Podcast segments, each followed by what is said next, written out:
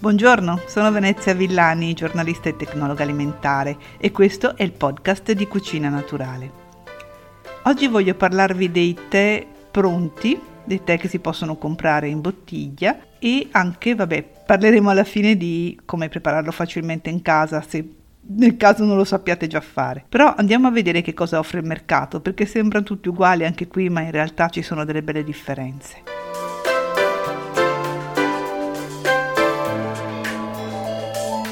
Il primo ingrediente facile da indovinare è l'acqua e in alcuni casi viene specificato essere acqua minerale e questo succede soprattutto quando i produttori di tè sono anche imbottigliatori di acqua minerale.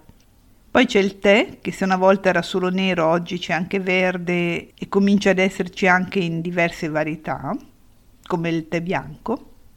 Però prima ancora del tè, se andiamo a leggere l'elenco degli ingredienti, troveremo nella maggior parte dei casi lo zucchero o altri tipi di dolcificanti e su questo voglio proprio soffermarmi.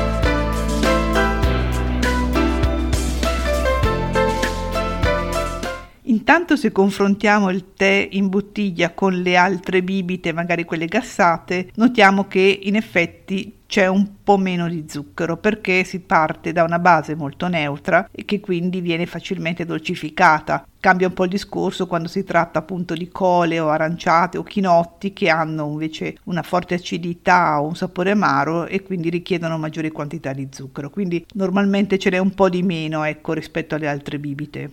Quanto ce n'è?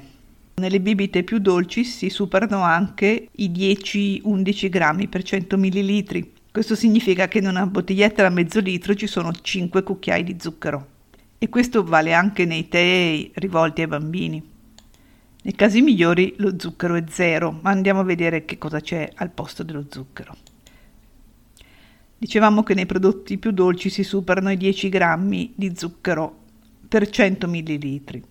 Questo zucchero a volte viene mescolato con altre sostanze dolcificanti che possono essere fruttosio, destrosio, però questo non è che migliori granché il profilo nutrizionale di questa bevanda. La percentuale scende se si associano i zuccheri a dolcificanti artificiali, dolcificanti acalorici. I più diffusi sono sucralosio, aspartame e acesulfame K. Troviamo questi dolcificanti acalorici soprattutto nelle bevande che si definiscono light, dove effettivamente può non esserci per niente zucchero.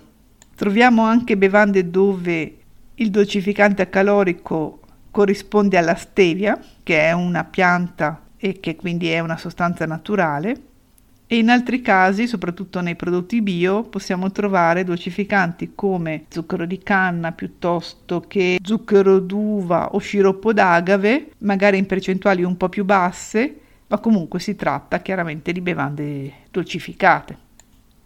Una novità che trovo interessante sono i tè biologici senza zuccheri e sono non dolci ma che possono fare da bevanda dissetante quando magari c'è bisogno di prendere un tè fuori casa o prendere qualcosa al bar. Quindi attenzione, o c'è lo zucchero o ci sono dei dolcificanti magari più naturali e in percentuale minore ma comunque ci sono, o altrimenti se la bevanda è definita senza zucchero, light, esistono due alternative che sono molto lontane dal punto di vista della naturalità, nel senso che in un caso sono bevande con dolcificanti sintetici e dall'altra invece sono bevande del tutto senza dolcificanti e io ho visto appunto una di queste confezioni era un prodotto biologico dove tra l'altro i dolcificanti artificiali non sono autorizzati.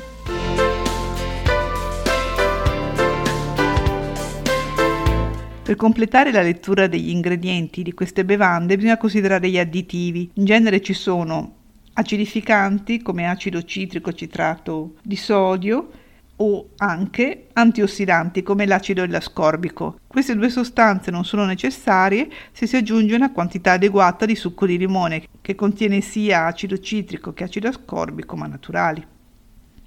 La frutta può essere aggiunta in quantità estremamente diverse, anche differenze di 15-20 volte, perché noi vediamo dei numeri piccoli, ci sembra tutto piccolo, in realtà ci può essere lo 0,1% di succo di limone o succo di pesca o l'1,5% o il 2%, evidentemente cambia e anche di molto.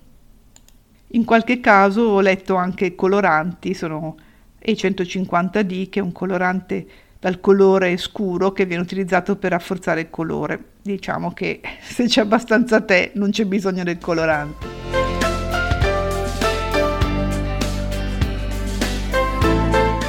C'è da scegliere, sembrano tutti uguali, ma c'è da scegliere, quindi ricordatevi di leggere l'elenco degli ingredienti. Ma se posso spingermi un po' oltre, vi direi di farvelo il tè in casa perché è veramente una preparazione banale.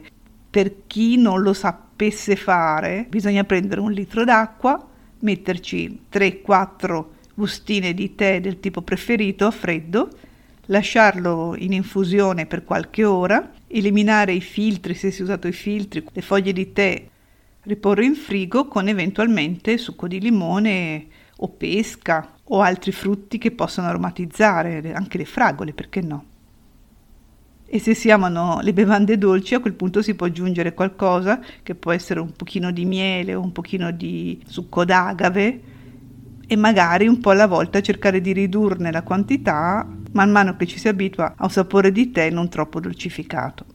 Al momento di uscire si versa la nostra parte di tè nella borraccia e siamo a posto.